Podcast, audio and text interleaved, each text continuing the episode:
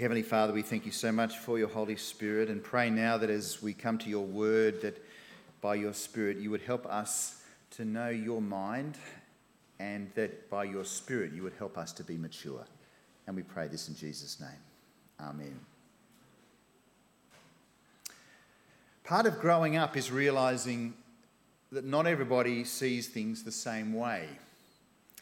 Uh, we sometimes talk about how people see things through different lenses, you know, which change the way that they view their world. And sometimes we, we just need to try and see through their eyes.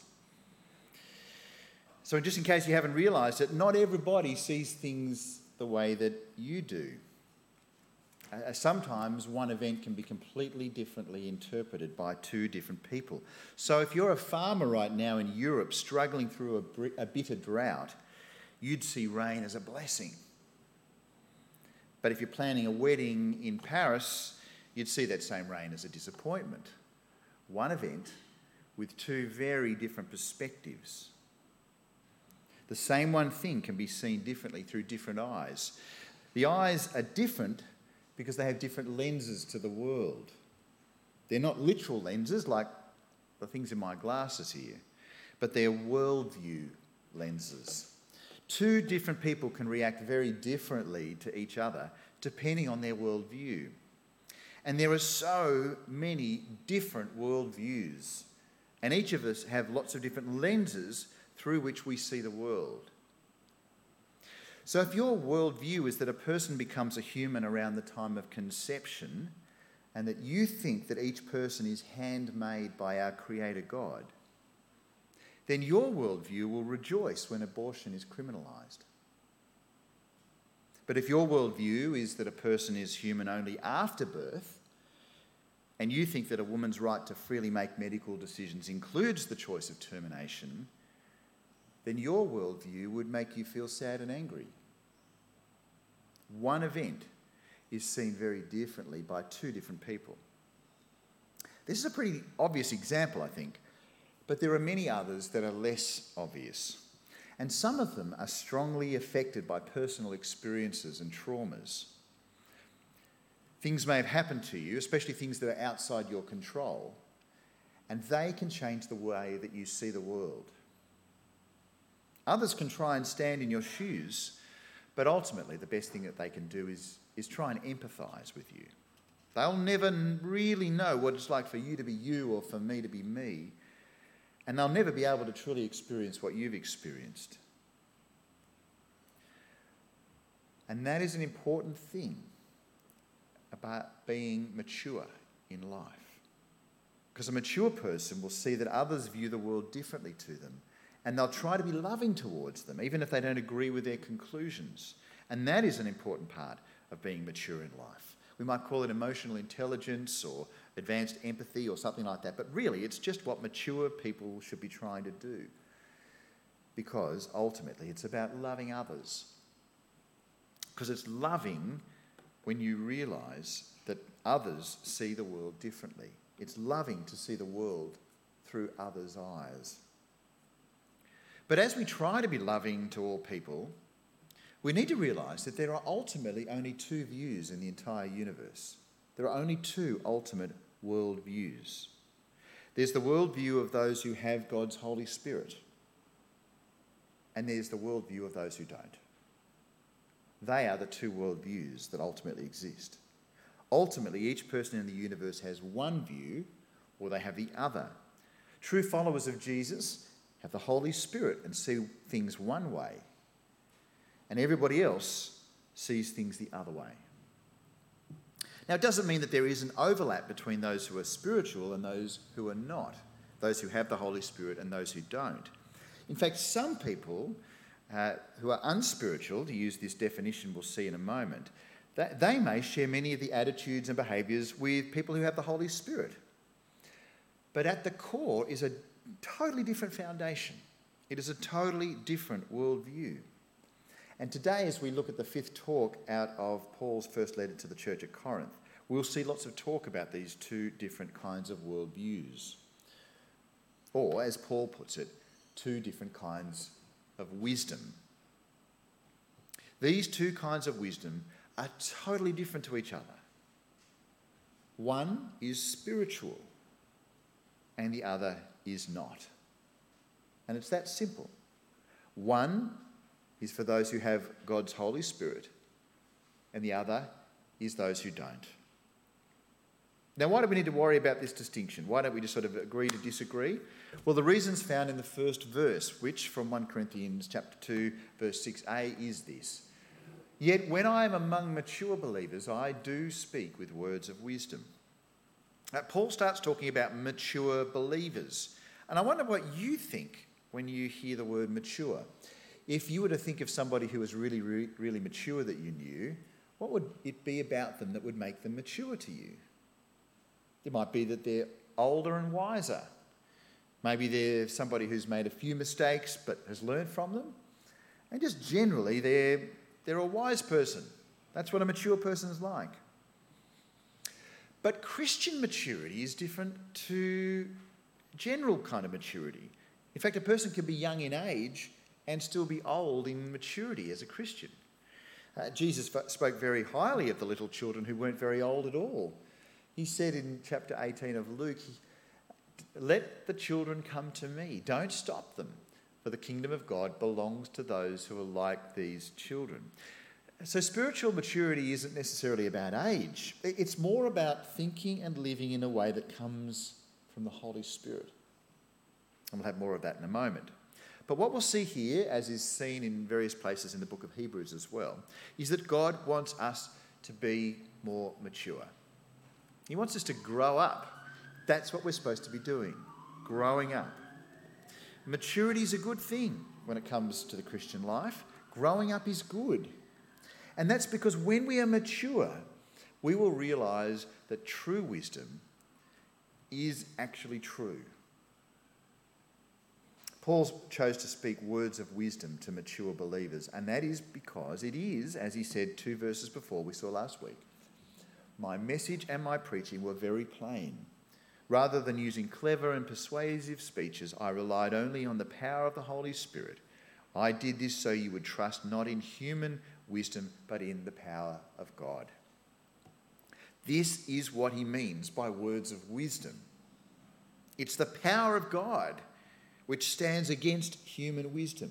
So, as we compare human wisdom with God's wisdom, or, or, we compare unspiritual wisdom with spiritual wisdom, we need to remember that there are many wise things, though, that atheists say and do. This is something to think about, okay? Because we believe that God has revealed things about his character and creation, and that these things are plainly visible to anyone who chooses to look and learn. God has revealed some things to everyone. And that's why atheists and unbelievers have been known to do amazing things, including very kind things and very sacrificial things. Uh, they've worked out many things about wise living by looking at the ordered creation that God has made for them to observe and learn from. But even though they act in a way that appears wise, it doesn't mean that they know God's wisdom. And that's because if they don't have God's Spirit in them, then they'll only follow the world's wisdom.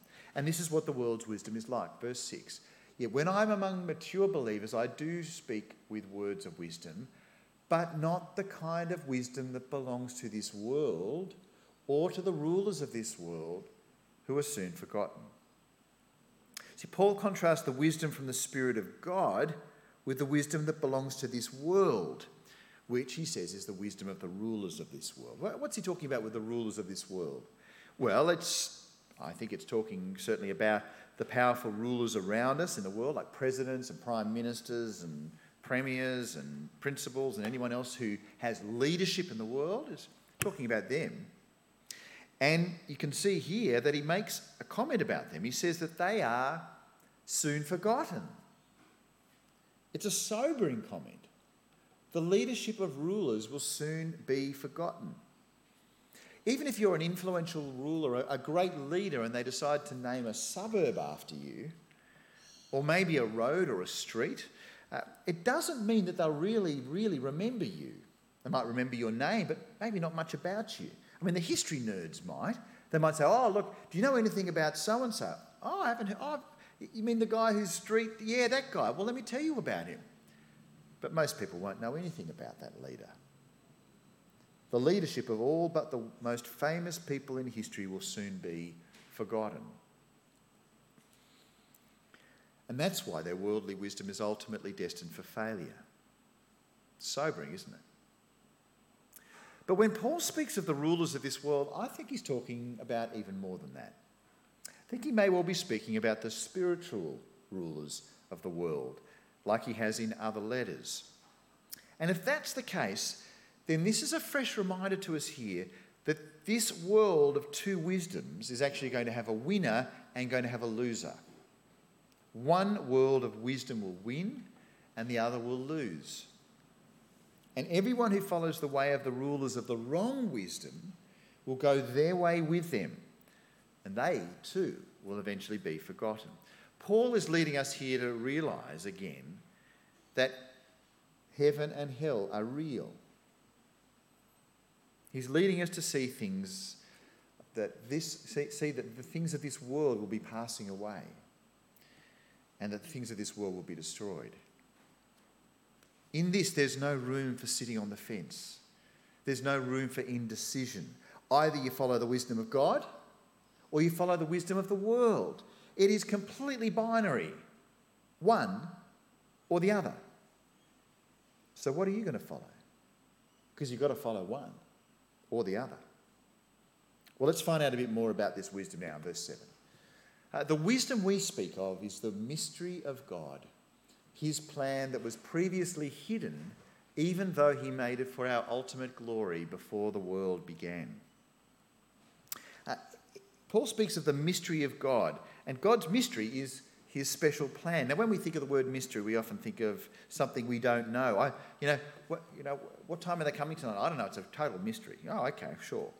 Or maybe it's like the mystery of a thief in a crime novel.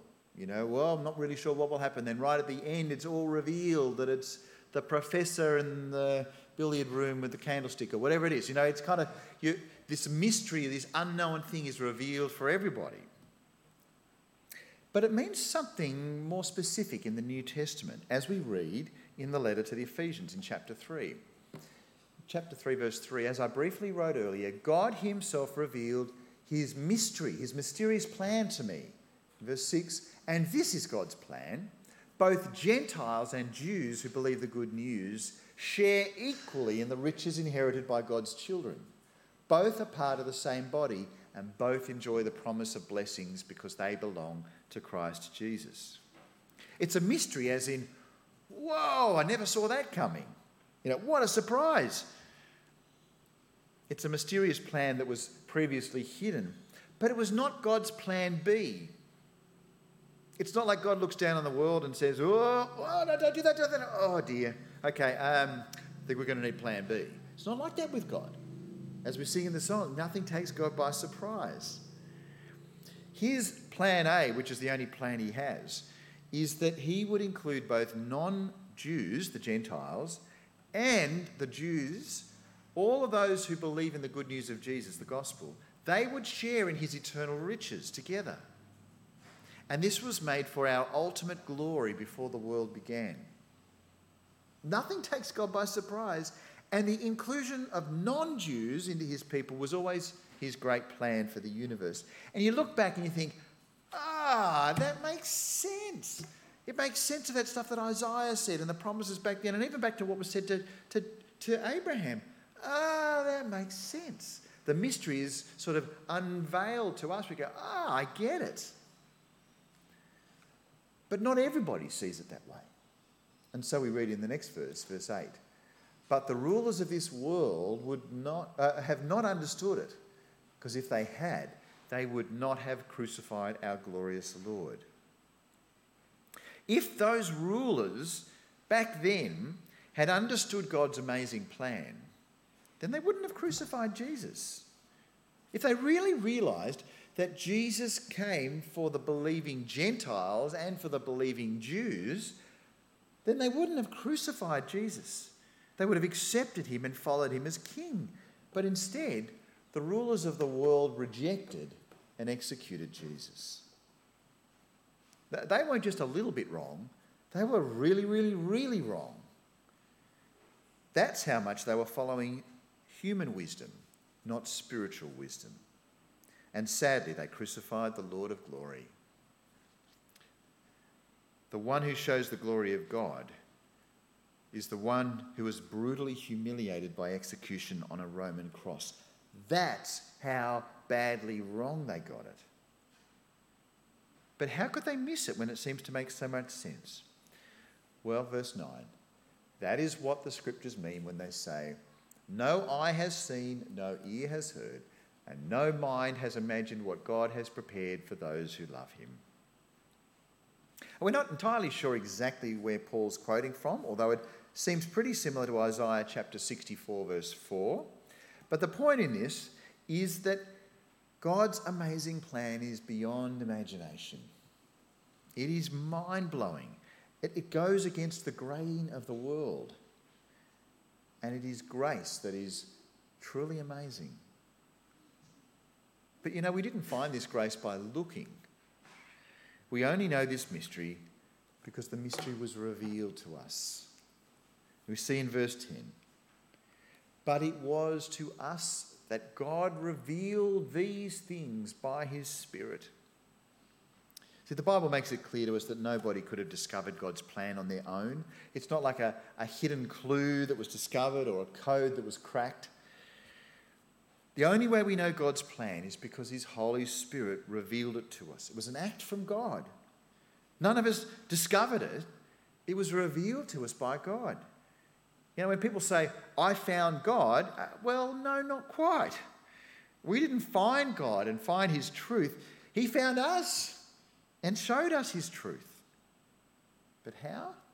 Verse 10b For his spirit searches out everything and shows us God's deep secrets. It was God's Holy Spirit that showed us the things that were hidden to us about God's deep secrets. We only know what God's thinking because He's told us. We know what God is thinking because He tells us.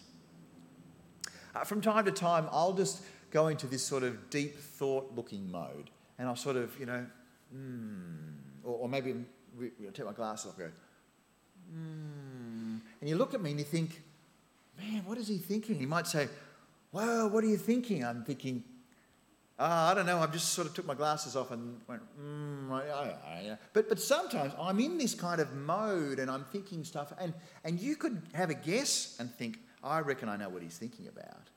Or you could go and take me into some of the fancy machines, the PET scans or whatever, and put things on my head and plug them into the computer and say, well, try and work out what Jody's thinking. And you, you might see all these sort of things firing up, or, or maybe very few, I'm not sure. But, but all this is happening. But unless I tell you exactly what I'm thinking, it'll be a mystery to you. And that is true of God as well.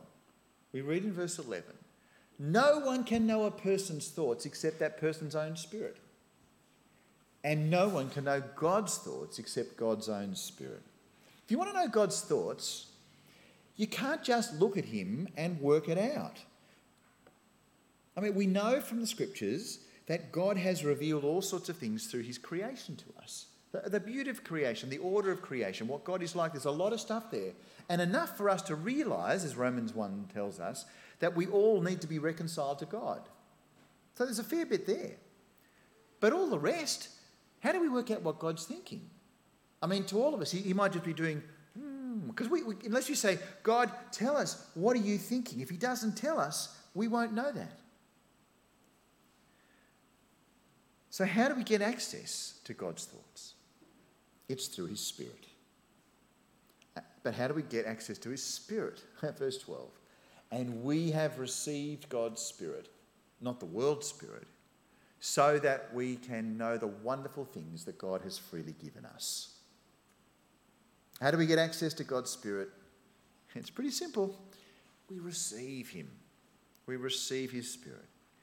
God gives us His Spirit, and in doing so, he, we now can know His grace. We can know, verse 12, the wonderful things God has freely given us. The only way that you will realize that amazing grace is actually amazing is if God's Spirit has shown you that truth. And it's as He leads us to know the mind of God that we can actually personally know God. You know, most of the time when someone says something's free, we think, oh, yeah, yeah, yeah. Free, but with a, an asterisk next to it.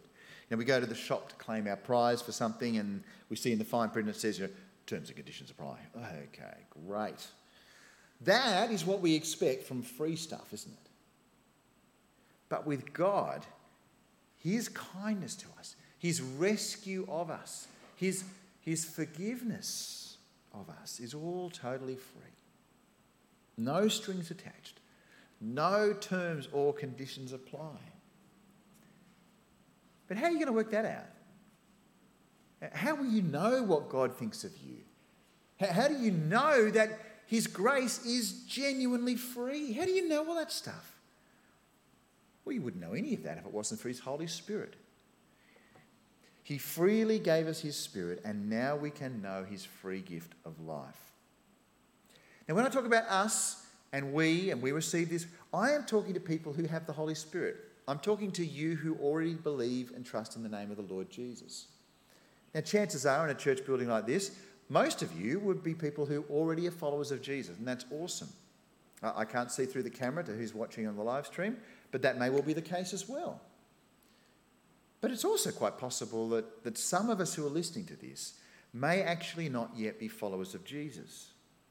And as we talk about these things of, what it is to, to know God's grace, His kindness, His goodness, His forgiveness, uh, when you hear that, how, how does it make you feel? Do you think that's just rubbish? No, that's silly. And why am I here at church?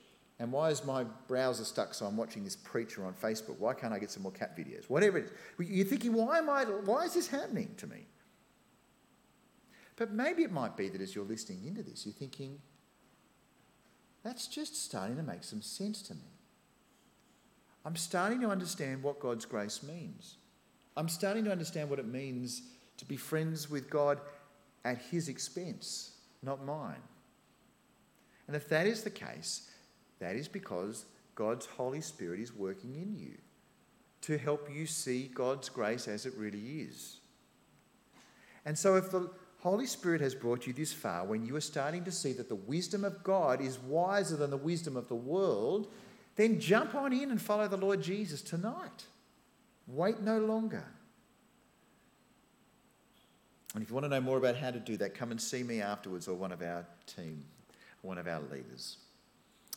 Well, back to the Bible passage. The question is how do we actually get these words about God giving us His Spirit so that we can know Him in His truth? The answer is verse 13. When we tell you these things, we do not use words that come from human wisdom. Instead, we speak words given to us by the Spirit, using the Spirit's word to explain spiritual truths. Uh, the answer is pretty simple. Uh, it's the same Holy Spirit. he is the one who gives us the words about God. The Holy Spirit gives us words about God. He gives us His words so that we can understand and so that we can then explain spiritual truths to others. And because we've got the Spirit in us, we can understand them. Now, we don't necessarily understand everything about God. You might think that, you know, oh, the second I get the Holy Spirit, I know the lot. Well, let me tell you, as someone who's been a Christian for a little while, that is not the case. Uh, there are all these aspects of God's character and, and the Bible, and I keep learning things all the time. I'm going, Wow, I hadn't seen that before. How good is that? And, and, there are certain times in my life when I've done a really, really deep dive into a particular theological area. I, I can remember when I was studying at theological college, there were some essays I did, and they were on the tiniest little thing about God and Bible and stuff. And I did this really, really deep dive, and I got nowhere near touching the bottom. Uh, that is the experience of becoming more and more mature in Christ, and it's quite exhilarating, really. That is the journey we go on. And as we go on this journey, the Holy Spirit shows us more and more of God. It's wonderful, it's beautiful. But because we have the Holy Spirit in us, it means that we are given words to know and speak about God to others. Our experience of knowing Him deeper and deeper and deeper is something that we can share with others. But that is not the case for everyone. And so we read in verse 14 But people who aren't spiritual can't receive these truths from God's Spirit. It all sounds foolish to them, and they can't understand it. For only those who are spiritual can understand what the Spirit means. Uh, this is a very, very clear statement about our helplessness. A couple of weeks ago, I talked about how much we hate being helpless. We want to be fully independent, able to make our own decisions on our own future. We don't want anyone else to tell us what we have to do. We don't want anyone to have to need us to help do anything in our life. And we kind of feel like we'd like to be like that with God. I want to do it on my own. Leave it to me. I'll work it out. But if God granted us that wish, and we spent all our energy trying to find the meaning of life, then we would never, ever, ever succeed. And that is because we are all naturally born as enemies of God. It's quite a sobering thought, really. It's a little bit pessimistic, some might even say. Well, that's a bit of a down view on humanity. Well, it's God's view. It's what His Holy Spirit has told us in the Scriptures. And it's not until God's Spirit has actually revealed to us the truth about God that we can even begin to understand Him. We were blind, but now we see. And it wasn't until God's Spirit revealed to us that we were able to make sense of Him and His Word. I wonder if you've ever picked up a call from somebody and they've started speaking to you in a different language. You think, uh, uh, uh, uh and you say, Hi, it's Jody McNeil. Uh, how can I help you? And they keep speaking. And it's pretty clear that it's the wrong number, and they're speaking to me in a language that's not English. They don't know English. I don't understand what they're saying. They don't understand what I'm saying. And we can talk and talk and talk, and it's just going to get nowhere. Now, if I was face to face with them, I might be able to sort of do what you do when two people speak different languages and, and, and do, you know, like go over there, and they think, it doesn't matter how slowly you say it or how much you wave your arms, I still don't know English, sorry. You know, um, the, the point of all of this is that when you do not know the language, it doesn't make any sense to you at all. It's only as you are actually able to understand the language that you can understand the meaning. And it doesn't matter how sincere you are as you're on the phone to that person saying, I sincerely want to listen and understand this person who's speaking to me in a different language, it's not going to make any difference. Because in the same way, if it was not for God's Holy Spirit, we would not understand God's word. We would not actually receive it as being true.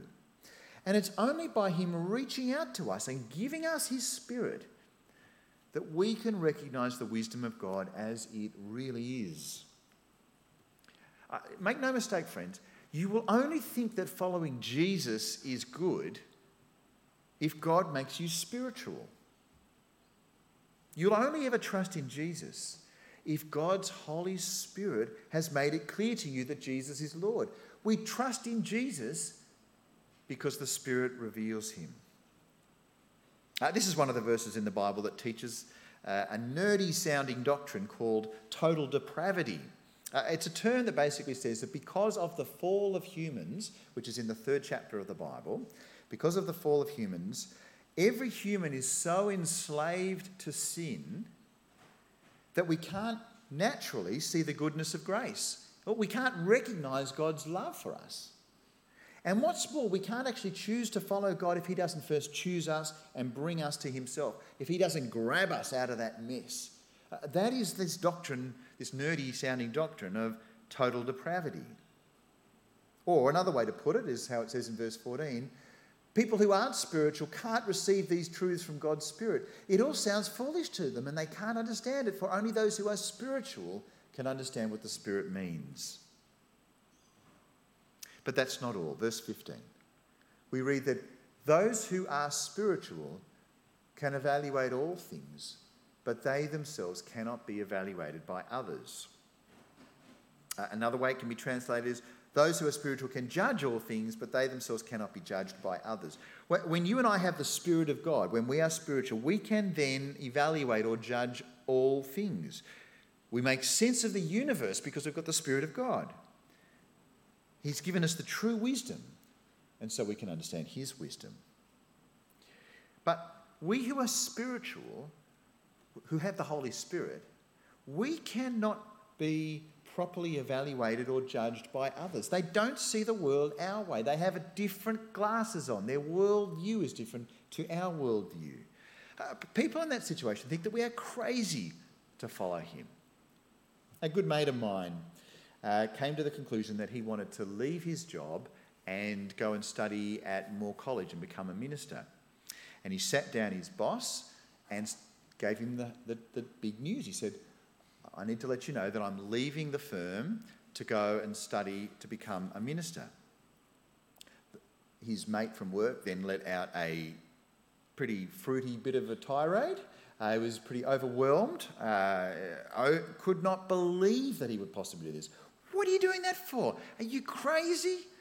And he went, ah, oh, and said a whole lot of words I'd never repeat in the sermon. Uh, and then he turned to him and he said, oh, and I can't even offer you any more money to stay. He, he thought he was crazy. He was a guy who was going up and up and up and up the ladder of a big building, you know, in a, in a big city building, and he was doing everything right for the world. And they're saying, mate, our world's wisdom says you're an idiot to leave all this behind. But he had the Spirit of God. He had true wisdom, God's wisdom. And he saw that there's nothing more valuable than someone else knowing that Jesus is Lord. And so we need to remember that unspiritual people can't truly judge spiritual people. Friends, maybe even family, might say that you're crazy to follow Jesus. And it's hard and it hurts. But they can't see the world the way you see the world because you're either a person who is a, an unspiritual person looking through the glasses of the world, or you are a spiritual person who has the Holy Spirit looking through the glasses of God. One way or the other. And this is very important for us as we come to the issues that are going to be coming in Corinth in the, in the weeks ahead as we look at it in 1 Corinthians. But the, as we wrap up, let's stop and think why it is that we who are spiritual can be so discerning. And why not those who are unspiritual? Well, the final verse says to us For who can know the Lord's thoughts? Who knows enough to teach him? But we understand these things, for we have the mind of Christ. How do we know God? It's because we've got the mind of Christ. This is extraordinary. It doesn't say we have access to the mind of Christ, it says we have the mind of Christ. That is the gift of the Holy Spirit to have the mind of Christ so that we might know true wisdom. The world will think we're crazy, but God knows that we are truly wise. And the, the mystery of God, His extraordinary salvation, it to us is life. And so come behold the wondrous mystery Christ the Lord upon the tree. In the stead of ruined sinners hangs the Lamb in victory. See the price of our redemption. See the Father's plan unfold, bringing many sons to glory, grace unmeasured, love untold.